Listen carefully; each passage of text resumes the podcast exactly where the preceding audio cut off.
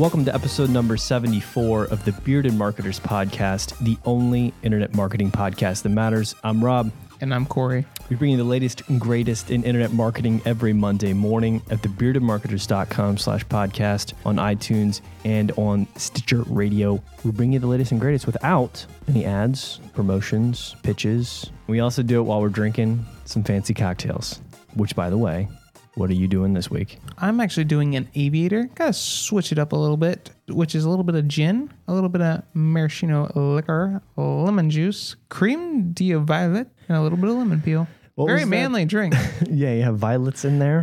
Sounds very tasty, fancy. actually, though. How about yourself? So I had to switch it up as well. Last week on the podcast, I mentioned that I would take Sex on the beach any recommendations. suggestions. Luckily, it wasn't a sex on the beach. It was an old fashioned, which is something I've done before on this show, albeit maybe 50 episodes ago. So I'm doing an old fashioned on this one. I also did three or four last night. Maybe that's why my voice is a little rough right now. now, are you a fan of with or without sugar? I don't do the sugar. Okay. Yeah, Me- I mean, me I. I don't think it. The sugar cube, I think, is the normal way you're supposed to do it. I feel like it never uh, dissolves anyway. So what's I the point of this? like muddle it with the orange, perhaps. I- yeah, I try that. It doesn't work anyway. You end up just with grains of sugar at the bottom of your drink. Mm, sand. Um, yeah, exactly. so I, I just skip over that whole part. Anyway, enough about what we're drinking. So we're going to return to email land. You're going to tell us a little bit about personalized email send times and what does that actually do with conversions? Testing for agile and small business environment. You know, we talk about testing a lot on this podcast, but how do you need to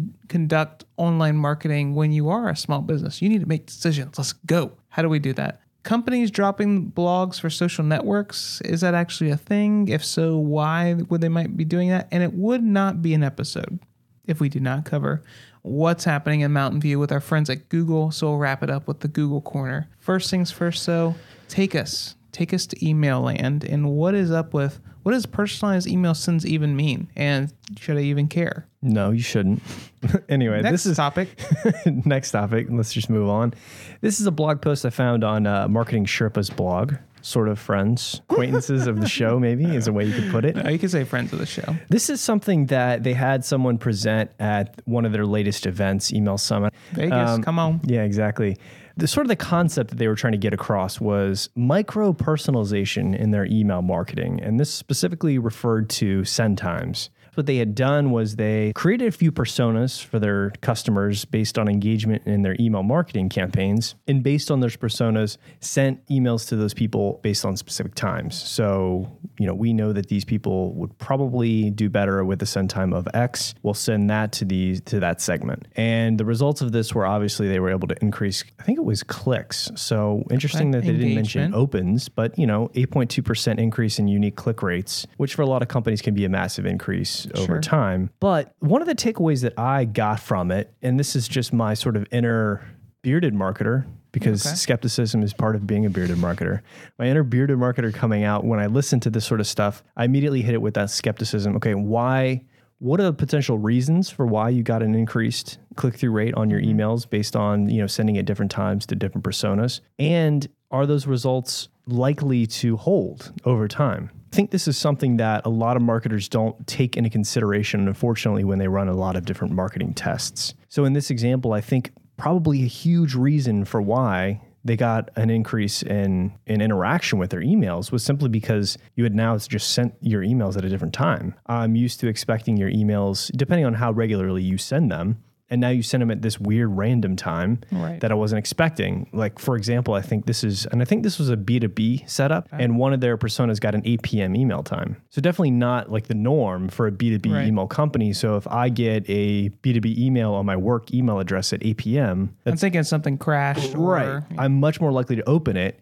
Then be mad that it's actually not important. Right. But the next time you try to pull that, I won't be Trixies. I won't be tricked on that one the next time. So in that in this particular case, I think that that's probably something that should have been mentioned and talked about in the Mm-hmm. blog or you know in whatever in the presentation they were giving. But I think that this spans beyond that again. So you know examples of this I think happen with paid search a lot. Mm-hmm. People will test a new ad copy and like in you know wow we've increased click-through rates by 20% or something like that but Wash their hands. We're done here. but right, is that going to hold? And Mm-hmm. in sort of paid search, the the environment changes all the time because you have all these other competitors. So things are always changing. And the fact that you've just changed something, you're different than everyone else. Well, give your competitors a few days, they'll catch up and the changes will, you know, everyone else be kind of doing what you were doing if it Sure. worked well. And now that increase that you got in click through rate actually has been sort of washed away by everybody else, sort of compensating for it. Another example I see a lot with uh, user based websites or websites that get users that come back a lot, even if they're not necessarily members. Changing something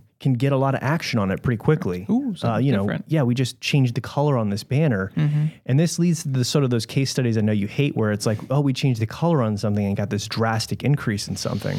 Those assholes. Right. Well, you know, that may be valid, Sure. right? For that you know, short window. specifically, right. In that three day window or one week window or whatever you ran that for, that's a statistically valid increase in click throughs or whatever actions you're trying to measure. But it's going to completely fall off basically in the next two or three weeks and be back at baseline because the gain was completely just because you changed something. And it's Mm-hmm. not because you made the marketing better, it's just that it was a change. Well, and this is actually a phenomenon that we notice in testing as well. Like when Yeah. you run online tests, you'll notice that there's this warm up period where potentially the control or treatment, depending on what you're doing, will initially start out really strong out of the gate.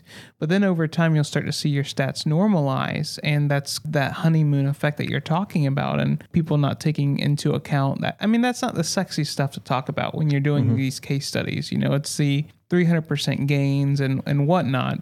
Uh, but you know, as a marketer, to your point, you know, you need to take a step back, think about these things, and I think personalization is obviously something people should pay attention to, and it does have its merits, especially now that we have very accessible tools that will continually optimize. So maybe for that person, 8 p.m. works well.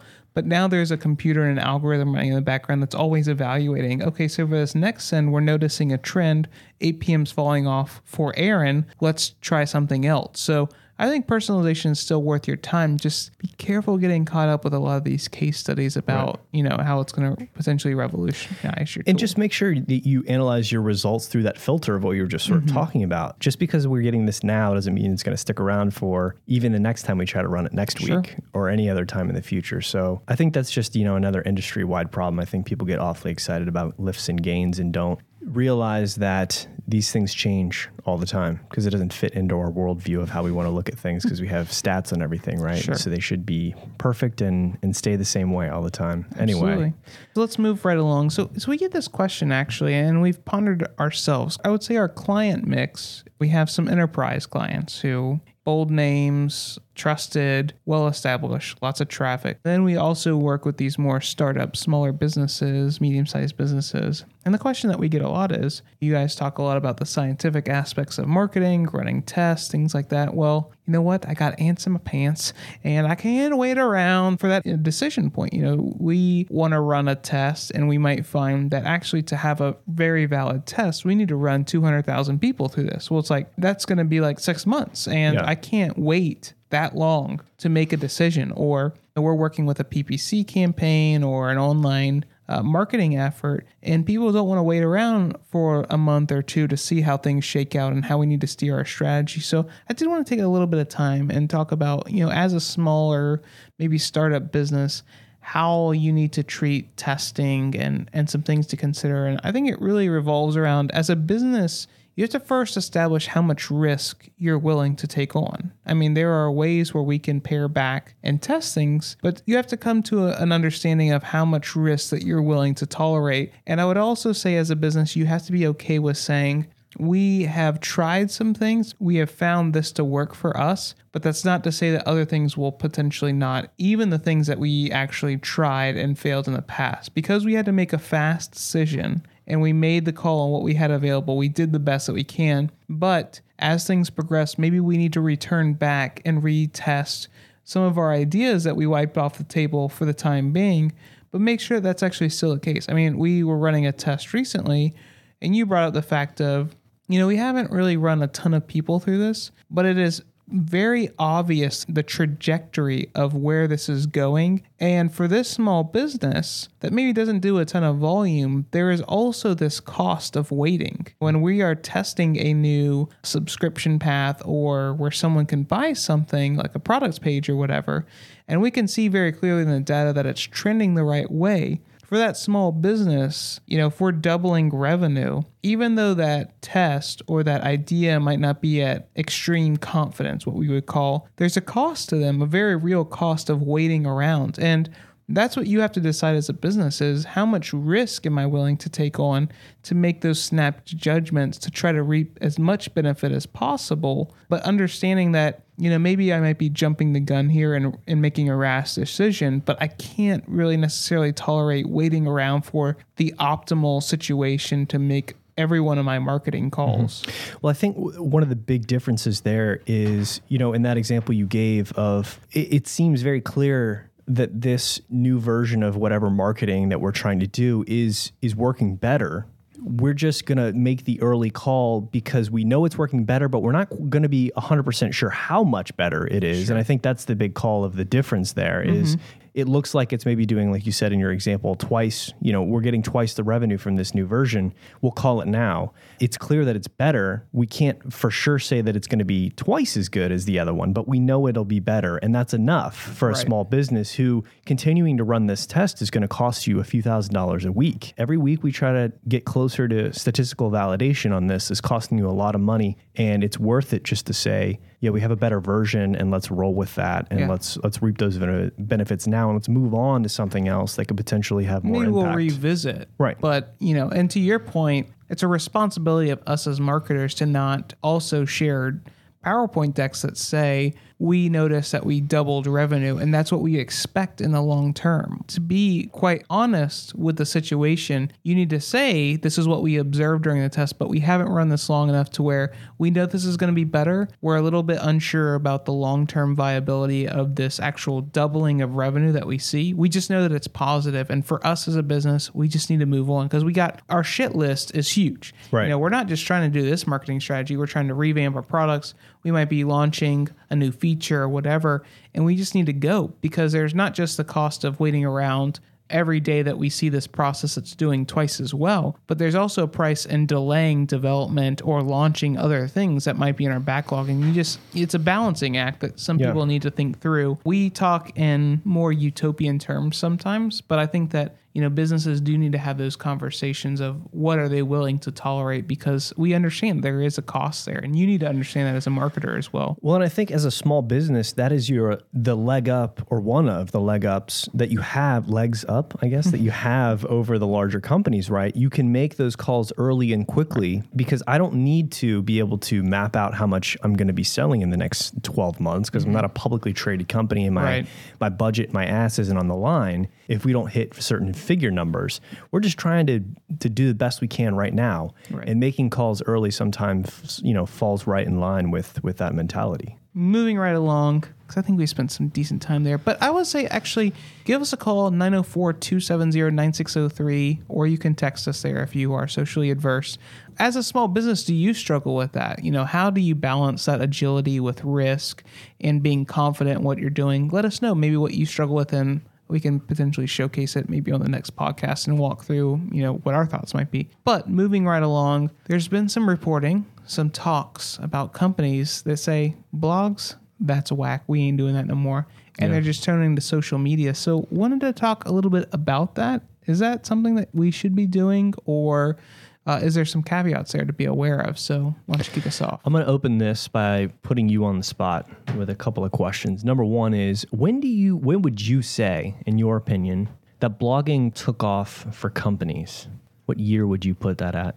I would say 2008. Well, interestingly enough, that's the beginning of this study. Yes. But I think that that's early. 2008 2009 something like that is probably where i would peg that. Yeah mm. i think a lot of the the blogging platforms got popular and that stuff started to sort of take off. I think a few years after that maybe maybe we're talking the end of 2011 2012 social media started to really blow up so basically, this study, this is a study done by University of Massachusetts Dartmouth Center for Marketing Research. Smart people there, friends of Sounds, the show. That's a very long name of a whatever. You're a two-liner on the business card. That you have, yeah. So this is a study they did to sort of look at what are the Fortune 500 companies doing right now in the world of social media marketing and running blogs, and where are they focusing their efforts, and what are the differences between industries, and you know, just what's the breakdown? What's the real real? So I wanted to ask you one more question, and then I'll get into some of these these stats and some of the analysis that I take away from it.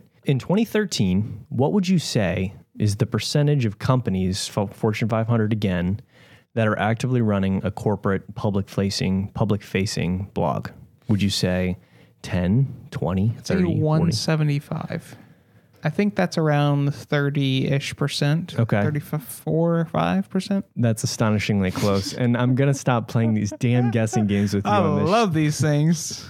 so it's 34%. Okay. Which is probably right, damn in line with 175, whatever it is you said. the reason why that this has sort of made news so one in three basically in 2013 were running these blogs.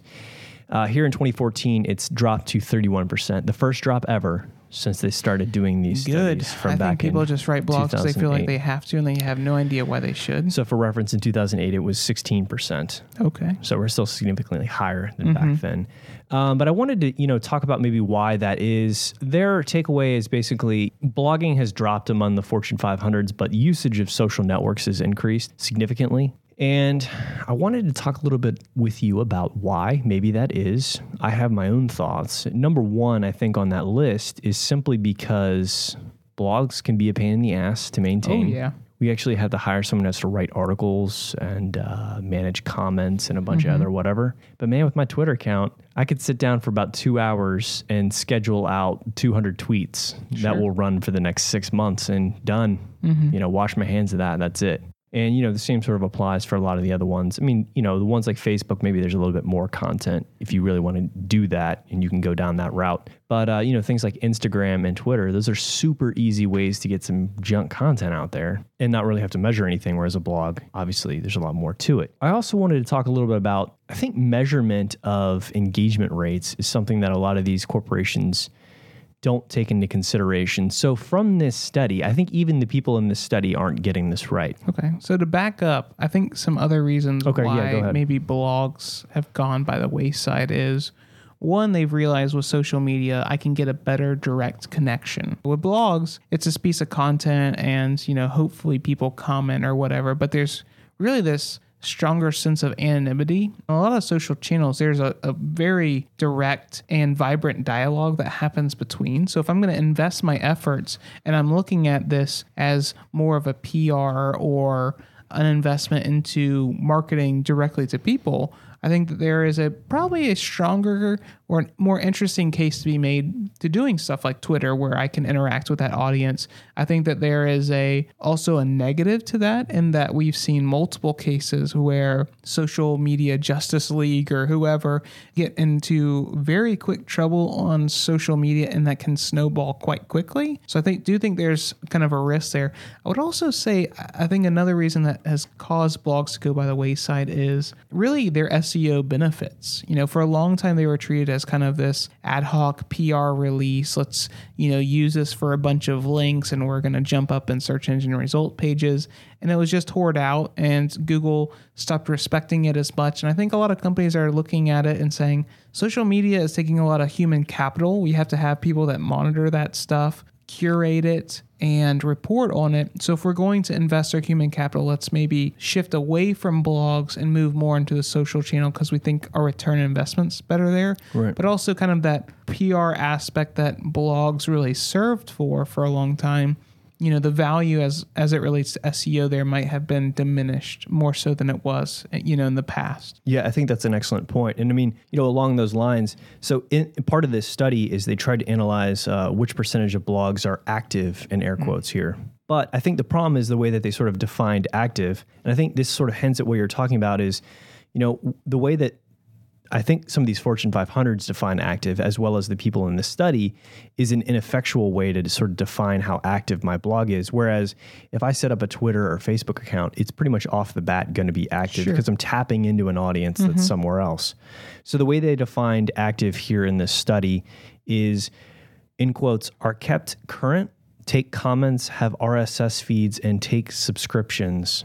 These blogs have frequent posts on a range of topics. And then they end this by saying that these companies who fit that definition are using blogging uh, effectively, which I would disagree with almost entirely. Those are your metrics basically that they are using a blogging platform and that they post to it regularly makes it effective. I think that that's that's not the right way to be looking at that. So, but if you use those same sort of metrics on like maybe say a Twitter or a Facebook, maybe that is Sure. uh, what you know you could consider being effective because if I do post regularly to a Twitter or a Facebook and I'm a Fortune 500, it's pretty much guaranteed there's going to be interaction on it. Whereas, and again, you sort of have to think about what is a Fortune 500. I mean, those are a lot of some very large companies. I'm not going to read Walmart's blog, but maybe I'll potentially interact with Walmart's social feed if I go there and it's terrible like it always is.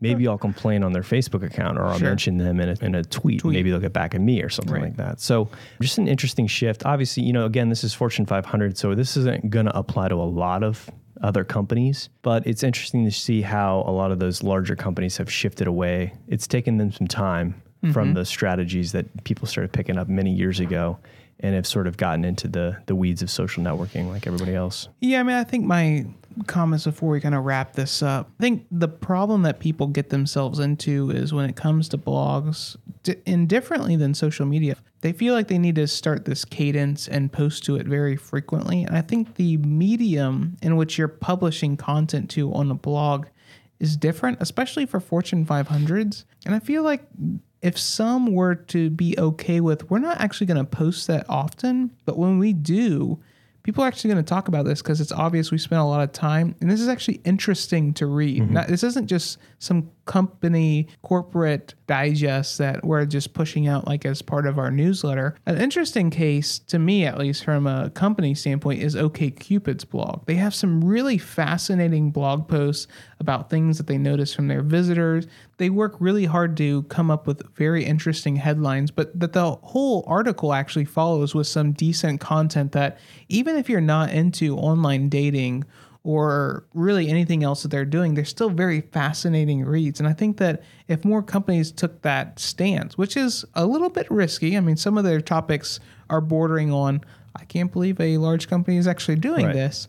Uh, but I think that you would find more value out of your blogs and, and actually recoup some of those things that have diminished. Like that, that's when you build some serious links. And I think to your comment that you've talked about with me a lot is as a company, we want to invest in some evergreen content. So when we're looking at our blogs, we want to put out stuff that people are going to be linking to for a long time. These are going to be steadfast foundational content pieces that people come back to time and time again. It's not necessarily about here's our volunteer day and here's what we did. Okay, that's great.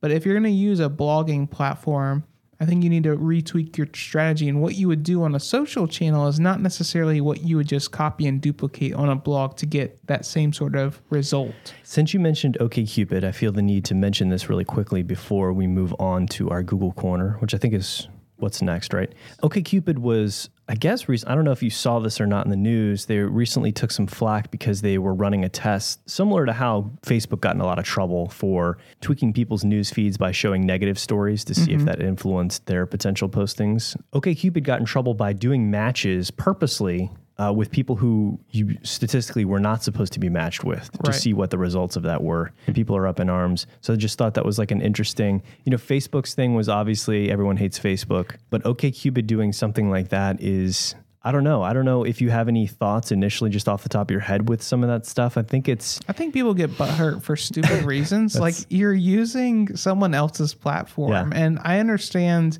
there's things that you expect, like privacy and things like that. But in that case, I mean, I, I honestly feel, and maybe I'm biased because I'm a you know a marketer and a, a business owner, but I feel that's within their right on their property. I mean, they're not like selling your information. and let's say the information that came out is actually, oh, well, we actually need to tweak our algorithm because we're finding that people that should not be matched together are actually working out. So as a business, we need to retweak some of the metric points that we're looking at to match people up. Would people be that much angrier if that were the case? No. They would say that's actually typical business. But because of the way the story and people pick it up and like to bitch about things, you know, that's not the story that we read. A couple pieces of input on that. One is, I mean, I think I agree with you. I just think that companies should stop publishing this shit. Why are they so dumb? I do think that OKCupid's version of testing is a little bit more insidious. I mean, Facebook's doesn't maybe necessarily have a direct impact on me. Well, especially me personally, I don't have a Facebook. But for OKCupid, people who are out there trying to online date, I mean, there's a lot of people who are really like maybe relying on that to meet someone and to be I mean, you trust OKCupid. I mean, their whole steez is our matching algorithm. And for them to purposely sort of twist that, Sabotage. sabotage their angle, I think really hurts the trust of their user base. I'm using you because I'm trusting you to match me with people who I'm supposed to be matched with. And now you come out and say that you have actually been playing a sick joke on me, maybe, and switching that around. I think it will create some funny stories personally. I think it will but create I understand. I do understand your point. to outsiders. Right. But you know, some people may have invested some time and actually Sure. gone on dates with people Feelings, who, you know, and, you know. I think yeah, exactly. Let's move on to Google Corner, who's got all of our data. okcupid.com. Check it out. OK Trends. Very interesting posts. But let's move on to Google Corner, as Rob mentioned. So there's a couple things I want to cover. Number one, we reported on this a while ago that AdWords was making this big shift where if you were using exact match, by default, Google was going to set all of those terms to also be close variant matches. So let's say you were trying to match bearded marketers as a PPC term. Well, if there are some slight variations on that, like beard marketers or bearded market or something of that nature, it is possible now that these exact match words that you had, that you trusted with everything, this is exact match, Yeah. now was not going to be the case. Well, Google has heard the crying in the streets, the gnashing of teeth, and they have retracted that. So you can now opt out of that if you want to. So if that is something that you've heard and that caused you some heartache, Google has retracted a bit and there is a way to opt out. We'll tweet out a link. No no reason to spend a lot of time on that. We'll tweet out a link that you can pay attention to and opt out of that if you want to. Also, I wanted to cover this. This is a bit technical, but there is a service out there, Google BigQuery, and it's essentially access to their cloud computing platform. So if you're not really versed into what that is, basically, if you're not well versed in it, it might not actually be a good fit for you. But what you can have access to is an extreme amount of computing power to do a wider range of things, whether that is processing some huge data set for you, whether that's automating reports, whether that's actually leveraging Google's platform to drive how your app actually works. You can do a wide range of things, and it's a very powerful tool. Don't want to get too much into the weeds into Right. it, but just be aware that Google has opened up BigQuery. It can help you in a wide range of parts of your business if that is something where your business needs some help in. And I would say that honestly, it can replace spending time doing certain things. You can actually pretty easily use their farm of computers to automate some of these tasks.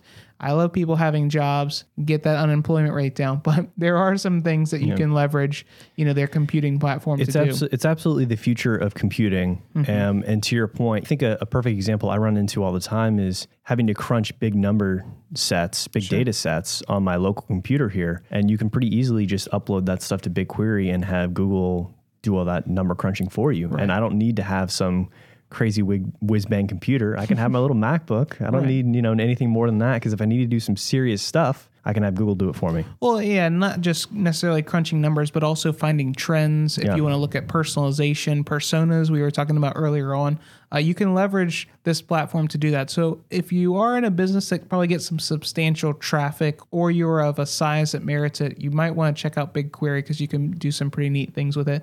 Last thing I'm going to talk about this is a very interesting article. It's posted by Moz.com. And they had an article in there that talked about the value of something you might have heard Rob say many times on this show Google Webmaster Tools. If you don't have it installed, I don't know what your deal is, but you should have it. And if you don't, you should pause the episode and do it right now. But the article was talking about the value of webmaster tools. And really, at the heart of it, what they were talking about is one of the things that they've noticed in the industry. If you've worked in SEO for a while, you'll know disavow links became very popular. So Google came out and said, hey, we're going to start penalizing you if you have really poor links as part of your portfolio. This spent people crying, much like the AdWords thing I was talking about earlier on. And what Google was saying is, look, there are some scammy people out there, and we know that some of y'all thought you were slick back in the day and Yeah. you went to that link farm or that directory. I was one of them. Yeah, and, and got your link to your site on there because you thought you were going to outsmart us and rank really highly. Well, now, if we see that as part of your portfolio, we're actually going to punish you. So, you, as a website owner, need to actually go out and get your link removed from those places. People were going crazy. And one of the things that's come out about that is there's a lot of SEO tools out there like Moz, like Majestic SEO, and a bunch of other ones. And they go out and crawl the site and will report back to you links to your site. And what some of these directories and scammy sites have started doing is blocking the spiders from some of these tools like Majestic SEO and things like that. So their links are actually not getting reported because they're apparently the belief is they're getting tired of these link removal requests. So what this article documents is Google Webmaster Tools because it's Googlebot and they actually want to be seen by Googlebot is one of the few now that is unblocked and will actually come back and report these bad links that you need to have removed. So hmm. it's a very fascinating article that talks about why Google Webmaster Tools is still important, even if you use something like Moz or Majestic to kind of check your work. And you might find that some of your old past behaviors of getting some really shitty links are being hidden mm-hmm. from some tools by these networks. Very fascinating. We'll tweet out a link to check it out.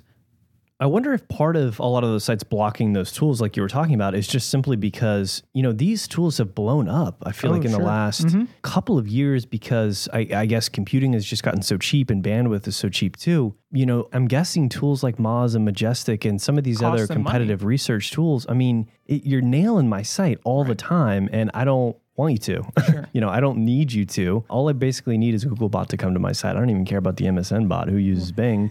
So I just let Googlebot come to my site and that's it. That's the only kind of bot I allow. Right. Just because all these other things have popped up and You're I'm more of a slammed. glass half full kind of person. I'm a, I believe more the uh, negative aspect of that. But regardless, it's a very fascinating article. If you own a site on the online space, you care about SEO, definitely worth a read because it's some very fascinating data. That's going to do it for us on episode number 74. And if you had a great time, we would appreciate a couple things. One, share with a friend, a colleague, as Rob would say, a lover, perhaps. Two, leave us a review on whatever channel you found us on, whether that's Stitcher, iTunes. Greatly appreciate it. It helps us understand where we're at with the show and what we maybe need to change. Also, if you'd like to be on the show or you have a topic, maybe you listen every week and you go, those bearded guys, they're pretty smart, but they didn't think about this. Let us know. 904 270 9603. You can give us a call, you can text. Rob waits by the phone day and night, or you can drop us a line at thebeardmarkers.com slash contact. We'd love to hear from you, or potentially you're struggling with something. You just don't really know where to go next. The boss is frustrated with you. Let us know. We got a lot of experience in the industry and we could probably help you out or put you in contact with someone that can. Again, thank you so much for your time, and we'll see you next week. Geo. Geo.